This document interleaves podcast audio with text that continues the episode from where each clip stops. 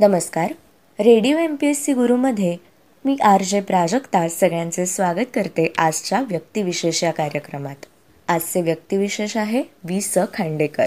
कोणाही मराठी भाषिकाला खूप अभिमान वाटावा अशी एक महत्त्वपूर्ण घटना एकोणीसशे चौऱ्याहत्तरमध्ये मराठी साहित्य जगतात घडली. मराठीतील थोर साहित्यिक विष्णू सखाराम खांडेकर उर्फ भाऊसाहेब खांडेकर यांच्या ययाती या कादंबरीला सर्वश्रेष्ठ भारतीय ज्ञानपीठ पुरस्कार मिळाला. हा पुरस्कार एकोणीसशे अठ्ठावन्न ते एकोणीसशे सदुसष्ट या कालावधीत भारतीय भाषांमध्ये प्रकाशित झालेल्या सर्जनात्मक साहित्यातील सर्वश्रेष्ठ साहित्यकृती म्हणून ययाती कादंबरीसाठी घोषित करण्यात आला. मराठी साहित्याचा प्रथमच अशा प्रकारे सन्मान झाला. मराठी भाषेचा आणि लेखकांचाही बहुमान झाला. प्रसिद्ध मराठी कथा कादंबरीकार विष्णू सखाराम खांडेकर यांचा जन्म सांगलीस अकरा जानेवारी अठराशे अठ्ठ्याण्णव साली झाला. त्यांचे शिक्षण सांगली व पुणे येथे इंटर आर्ट्सपर्यंत झाले. वयाच्या अठराव्या वर्षी त्यांच्या चुलत चुलत्यांनी त्यांना दत्तक घेतले. एकोणीसशे वीसमध्ये शिरोडाच्या ट्युटोरियल इंग्लिश स्कूलमध्ये प्रथम शिक्षक व नंतर मुख्याध्यापक म्हणून त्यांनी नोकरी केली. एकोणीसशे अडोतीसमध्ये या शाळेमधून ते निवृत्त झाले. त्यानंतर त्यांचे वास्तव्य कोल्हापूर येथे होते. लेखनाची पूजा त्यांनी आयुष्यभर केली. खांडेकरांचे लेखन एकोणीसशे एकोणीसपासून प्रकाशित होऊ लागले. त्यांनी कुमार या टोपण नावाने कविता व आदर्श या टोपण नावाने विनोदी लेख प्रसिद्ध केले वयाच्या सोळाव्या वर्षी लिहिलेले रमणी रत्न हे त्यांचे नाटक प्रकाशित राहिले. घर कुणाचे? ही त्यांची पहिली लघुकथा एकोणीसशे तेवीसमध्ये महाराष्ट्र साहित्य या मासिकात प्रसिद्ध झाली. नवमल्लिका हा त्यांचा पहिला कथासंग्रह. हृदयाची हाक ही त्यांची पहिली कादंबरी. आणि वायुलहरी हा एकोणीसशे छत्तीस साली प्रकाशित झालेला त्यांचा पहिला लघुनिबंध संग्रह. खांडेकरांचे लेखन बहुविध स्वरूपाचे असून त्यात पंधरा कादंबऱ्या एकतीस लघुकथा संग्रह दहा लघुनिबंध संग्रह सहा रूपक कथा संग्रह एक नाटक यांशिवाय काही चरित्रात्मक समीक्षात्मक ग्रंथ व संकीर्ण लेखसंग्रह यांचा समावेश होतो. तसेच त्यांनी मराठी हिंदी व तेलुगू चित्रपटांसाठी एकूण अठरा पटकथा लिहिलेल्या आहेत.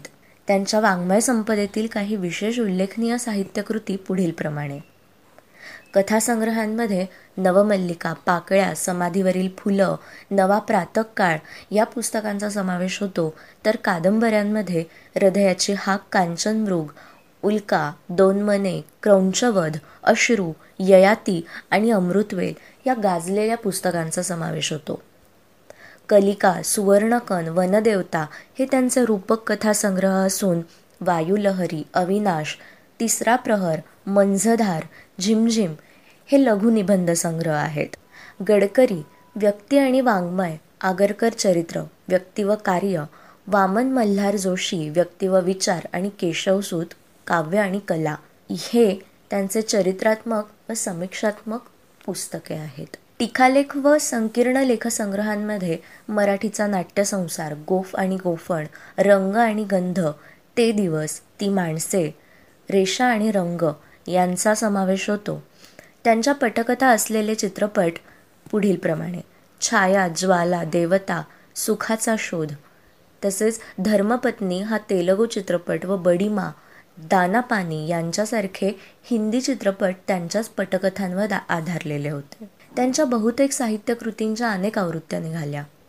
अनेक कादंबऱ्यांचे भारतातील अन्य भाषात विशेषतः गुजराती तमिळ हिंदी या भाषात अनुवाद झालेले आहेत. त्यांच्या काही कथांची भाषांतरे इंग्रजी रशियन व चेक या भाषांमधूनही झाली आहेत. अनेक पुस्तकांचे त्यांनी संपादन केले. अनेकांसाठी त्यांनी प्रस्तावना लिहिल्या आहेत. जीवन व कला ह्यांना वाहिलेल्या ज्योत्स्ना या मासिकाचे ते संपादक होते. एकोणीसशे एकसष्टमध्ये त्यांच्या ययाती या कादंबरीस महाराष्ट्र सरकारने कादंबरीचे पहिले पारितोषिक दिले. या कादंबरीस ह्याच वर्षी साहित्य अकादमीचे पारितोषिकही मिळाले. या कादंबरीत आधुनिक जीवनाला ग्रासून टाकणाऱ्या भोगवादावरील भेदक भाष्य आढळते. एकोणीसशे एक्केचाळीसमध्ये सोलापूर येथे झालेल्या महाराष्ट्र साहित्य संमेलनाच्या रौप्य महोत्सवी या अधिवेशनाचे अध्यक्षपद त्यांनी भूषवले. एकोणीसशे सत्तावन्न साली मराठी नाट्य संमेलनाचे अध्यक्षपद त्यांना मिळाले. एकोणीसशे अडुसष्टमध्ये भारत सरकारने त्यांना पद्मभूषण हा किताब दिला. तर एकोणीसशे सत्तरमध्ये त्यांना साहित्य अकादमीचे फेलो म्हणून नेमण्यात आले. पूर्ववयात खांडेकरांवर आगारकर केशवसूत हरिभाऊ श्रीपाद कृष्ण कोल्हाटकर राम गणेश गडकरी यांच्या साहित्याचे उत्कट संस्कार झाले आणि त्यामुळेच मूलत समाजप्रवण असलेले त्यांचे मन अधिक समाजसन्मुख झाले. अश्रद्ध झालेल्या मानवी मनाला जीवनविषयक नवीन श्रद्धा प्राप्त करून देणे ही त्यांनी आपली जीवनश्रद्धा मांडली. तथापि या श्रद्धेचा वाङ्मयीन आविष्कार त्यांनी स्वच्छंदवादी प्रवृत्तीने केला. त्यामुळे सामाजिक किंवा व्यक्तिजीवन विषयक प्रश्नांच्या तीव्र जाणीवेतून निर्माण झालेल्या त्यांच्या लेखनात स्वच्छंदवादी ध्येयवाद आणि भावनापूर्णता आढळते. कला या भूमिकेतून जीवनातील सुखदुःखांचा बोध करून देतानाही प्रखर वास्तव्याला त्यांनी भावनात्मक आणि कल्पनावादी मुरड घालून त्यातून सामाजिक उद्बोधन साधण्याचा प्रयत्न केला. त्यामुळे त्यांच्या साहित्यात मर्यादा पडतात. कल्पनाशक्ती आणि विचारशक्ती या गुणांना शब्दप्रभुत्वाची जोड मिळाल्याने खांडेकरांची भाषाशैली अलंकारिक आणि सुभाषितात्मक ठरली. मराठी कादंबरीला तंत्रमंत्रदृष्ट्या प्रगल्भ व प्रभावी करण्याचे श्रेय नासी फडक्यांसोबत खांडेकरांनाही दिले जाते. मराठी कथेला तर त्यांनी नानाविध प्रयोगांनी समृद्ध आणि संपन्न केले. समीक्षक म्हणून जीवनासाठी साहित्य या भूमिकेद्वारे त्यांनी साहित्याच्या ध्येयवादाचा पुरस्कार केला. मराठी साहित्य क्षेत्राविषयी सातत्याने जागरूक राहून त्यांनी साहित्यविषयक अनेक प्रश्नांची व प्रमेयांची चर्चा केली. कुसुमाग्रज बोरकर बाबा आमटे यांच्या काव्यगुणांचा प्रभावी परिचय त्यांनीच पहिल्यांदा करून दिला. खांडेकरांना ययाती कादंबरीबद्दल एकोणीसशे चौऱ्याहत्तर ते पंच्याहत्तरचे भारतीय ज्ञानपीठाचे एक लाख रुपयांचे पारितोषिक देण्यात आले. मराठी साहित्याच्या अभिवृद्धीसाठी अखंडितपणे कार्य असलेले हे एक श्रेष्ठ समर्पित साहित्यिक म्हणून त्यांचे मराठीतील स्थान कायम राहील. हे होते आजचे व्यक्तिविशेष. अशाच माहितीपूर्ण व्यक्तिविशेषांसाठी stay tuned to radio M P S C Guru. या कार्यक्रमाच्या फीडबॅकसाठी तुम्ही आम्हाला व्हॉट्सॲपवर मेसेज करू शकता. आमचा व्हॉट्सॲप नंबर आहे eight six nine eight eight six nine eight eight zero अर्थात शहाऐंशी अठ्ठ्याण्णव शहाऐंशी अठ्ठ्याण्णव ऐंशी. फीडबॅकचा तुम्ही आम्हाला मेलही करू शकता. यासाठी आमचा ईमेल आय डी आहे radio M P S C Guru S P at the rate Gmail dot com मग ऐकत रहा radio M P S C Guru spreading the knowledge powered by Spectrum Academy नमस्कार विद्यार्थी मित्रांनो radio M P S C गुरुमध्ये मी आलजी प्रिया तुम्हा सर्वांचं मनापासून स्वागत करते. विद्यार्थी मित्रांनो आपण व्यक्तिविशेष या सत्रात काही विशेष व्यक्तींचा जीवन प्रवास जाणून घेत असतो. हा जीवन प्रवास जाणून घेण्यामागचं कारण इतकंच असतं की यामधून त्या व्यक्तींनी लावलेले शोध त्याचं मानवी जीवनातील महत्त्व या गोष्टी आपल्याला ज्ञात असाव्यात. म्हणून आपण व्यक्तिविशेष या सत्रात त्या व्यक्तींच्या जीवन प्रवासाविषयी जाणून घेत असतो. मग यामध्ये सामाजिक कला क्रीडा विज्ञान तंत्रज्ञान साहित्य अशा सगळ्याच क्षेत्रात ज्या व्यक्तींनी उल्लेखनीय कामगिरी केली आहे आणि त्यांनी केलेली कामगिरी ही मानवी जीवनासाठी उपयुक्त ठरली आहे अशा व्यक्तींचा जीवन प्रवास आपण या सत्रामध्ये जाणून घेत असतो. तेव्हा विद्यार्थी मित्रांनो आजच्या या सत्रात विल्यम ओस्टवाल्ड यांच्याविषयी आपण जाणून घेणार आहोत. विल्यम ओस्टवाल्ड यांचा जन्मदिन. त्याच निमित्ताने त्यांच्या जीवन प्रवासाविषयी जाणून घेऊया. विल्यम ओस्टवाल्ड हे एक बाल्टिक जर्मन रसायनशास्त्रज्ञ आणि तत्त्वज्ञ होते. भौतिक रसायनशास्त्राच्या क्षेत्रातील संस्थापकांपैकी महत्त्वाचे असण्याचं श्रेय ओस्टवाल्ड यांना दिलं जातं. त्यांना कॅटलिसिस आणि रासायनिक समतोल क्षेत्रात वैज्ञानिक योगदानासाठी एकोणीसशे नऊ सालचं रसायनशास्त्रातील नोबेल पारितोषिक देण्यात आलं होतं. आधुनिक रसायनशास्त्राची पायाभरणी करणारे म्हणून जे मोजके रसायनशास्त्रज्ञ ओळखले जातात त्यातील एक अग्रणी म्हणून विल्यम ओस्टवाल्ड यांचं नाव घेतलं जातं. ओस्टवाल्ड यांचा जन्म जर्मनीमध्ये दोन सप्टेंबर अठराशे त्रेपन्न रोजी झाला. ओस्टवाल यांना लहानपणीच विज्ञानाची आवड होती. त्यांनी स्वतः घरच्या घरी फटाके आणि फोटोग्राफीशी संबंधित प्रयोगसुद्धा केले होते. यानंतर ओस्टवाल यांनी अठराशे बहात्तरमध्ये डोरपट विद्यापीठात प्रवेश घेतला होता. यानंतर ओस्टवाल यांनी अठराशे पंच्याहत्तर डोरपॅट विद्यापीठातूनच तपासनीस म्हणून आपल्या कारकिर्दीची सुरुवात केली. त्यांनी त्यांच्या समकालीन जोहान लंबर्गसह कार्ल श्मिटच्या प्रयोगशाळेत काम केले. लॅम्बर्गने ओस्टवाल्ड यांना अकार्बनिक संयुगे आणि समतोल आणि रासायनिक प्रतिक्रिया दराचे मोजमाप यांचे विश्लेषण करण्याच्या अनेक मूलभूत गोष्टी शिकवल्या. कार्ल श्मिटच्या प्रयोगशाळेत काम करण्याव्यतिरिक्त ओस्टवाल यांनी विद्यापीठाच्या भौतिकशास्त्र संस्थेत देखील आर्थर वॉन अँटिगेनसह अभ्यास केला होता. यानंतर त्यांनी अठराशे सत्याहत्तरच्या आसपास डोरपॅट विद्यापीठातील रसायनशास्त्र प्रयोगशाळेत न भरलेले अन्वेषक म्हणून काम सुरू ठेवले. यानंतर ओस्टवाल फिजिक्स इन्स्टिट्यूटमध्ये पेड असिस्टंट बनले. ओस्टवाल यांना रासायनिक संयुगे तयार करण्यामध्ये विशेष रस होता. आज देखील आधुनिक रसायनशास्त्राची पायाभरणी करणारे म्हणून जे मोजके रसायनशास्त्रज्ञ ओळखले जातात त्यातील एक अग्रणी नाव म्हणजेच विल्यम ओस्टवाल. जर्मनीतील या डॉरपॅट विद्यापीठात त्यांनी चार वर्ष व्याख्यात्या म्हणून विनावेतन काम देखील केले. त्याच विद्यापीठात नंतर ते प्राध्यापक म्हणून काम करू लागले. खते व स्फोटके निर्मिती उद्योगात लागणाऱ्या नायट्रिक आम्ल निर्मितीची नाविन्यपूर्ण पद्धत विल्यम ओस्टवाल यांनी प्रथम शोधून काढली.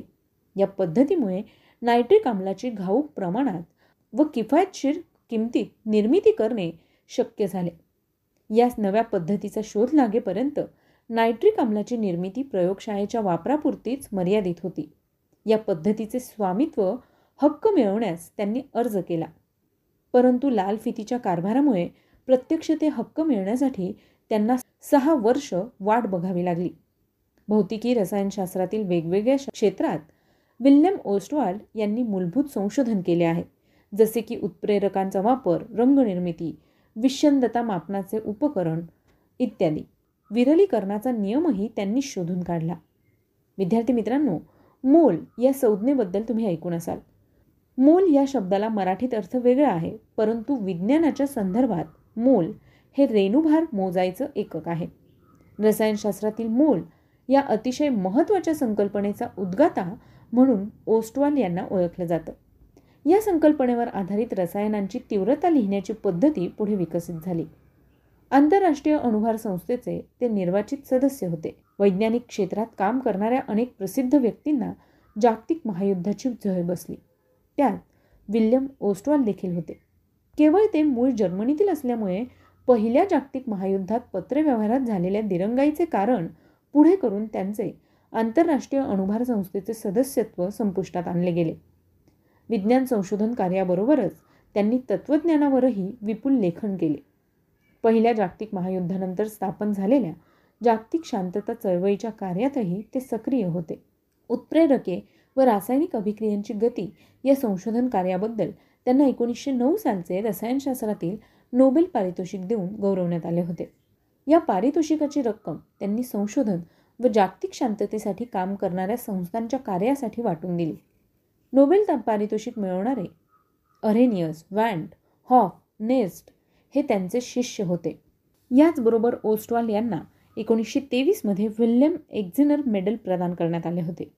एकोणीसशे चारमध्ये ते Royal Netherlands Academy of Arts and सायन्सचे सदस्य म्हणून निवडले गेले.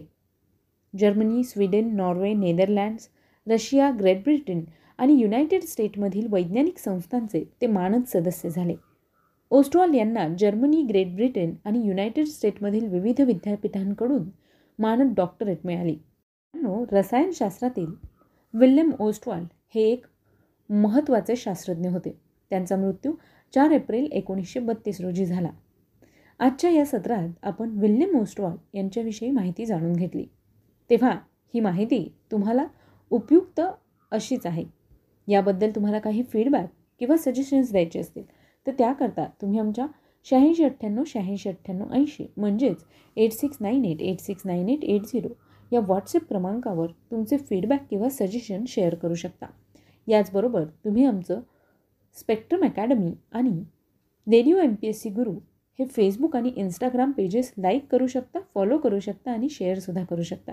चला तर मग विद्यार्थी मित्रांनो आता वेळ आली आहे रजा घेण्याची. मी आरजी प्रिया तुम्हा सगळ्यांची रजा घेते.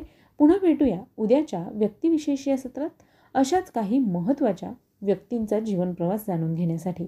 तोपर्यंत काळजी घ्या सुरक्षित राहा आणि अर्थातच ऐकत राहा आमचा चालता फिरता इंटरनेट रेडिओ म्हणजेच radio M P S C Guru stay tuned to radio M P S C Guru spreading the knowledge powered by Spectrum Academy